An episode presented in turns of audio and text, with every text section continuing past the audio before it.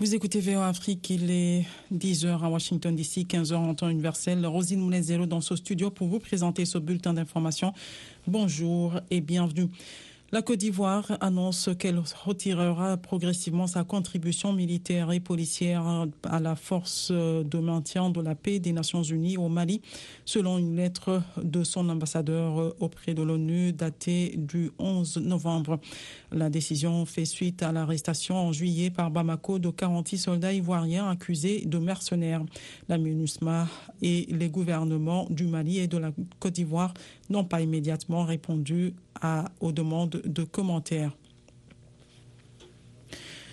Toujours au Mali, le Royaume-Uni a annoncé hier le retrait anticipé de ses militaires déployés dans ce pays.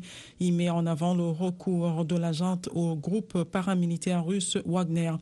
Le contingent du Royaume-Uni va quitter la mission de la paix de l'ONU plus tôt que prévu. Près de 300 soldats britanniques sont au Mali depuis la fin 2020 dans le cadre de la MINUSMA pour un engagement qui devait en principe durer trois ans.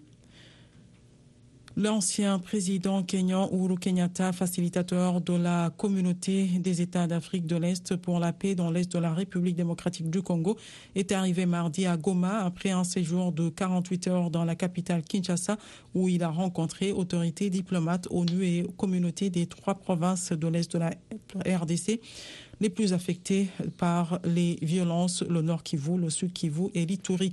L'objectif est de préparer la prochaine session de pourparlers de paix prévue selon l'EAC le 21 novembre à Nairobi. Cette visite intervient alors que les combats se poursuivent au nord de la ville entre l'armée congolaise et les rebelles du M23 qui ont largement étendu leur territoire au cours des dernières semaines dans le Nord Kivu. En Éthiopie, le Premier ministre Abiy Ahmed s'est engagé ce mardi à appliquer honnêtement un accord de cessez-le-feu entre son gouvernement et les forces du Tigré qui, selon lui, est nécessaire pour garantir que la paix soit durable. La trêve signée le 2 novembre a, a, convenu de mettre fin à deux années de guerre qui ont dévasté la région du Tigré, tuant des milliers de personnes, déplaçant des millions d'autres et menaçant l'unité de l'Éthiopie.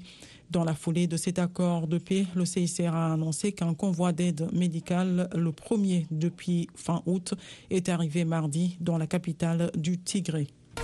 Le Bumbashi en RDC sur le 102.8 FM, c'est bien évidemment VOA Afrique, 24 heures sur 24.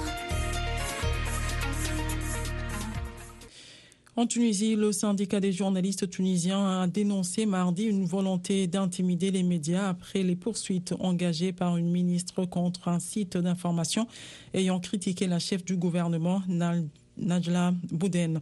Vendredi, la ministre de la Justice, Leila Jaffel, a déposé au tribunal de première instance de Tunis une plainte contre Business News pour diffamation, allégation mensongère contre un fonctionnaire public et outrage contre la chef du gouvernement.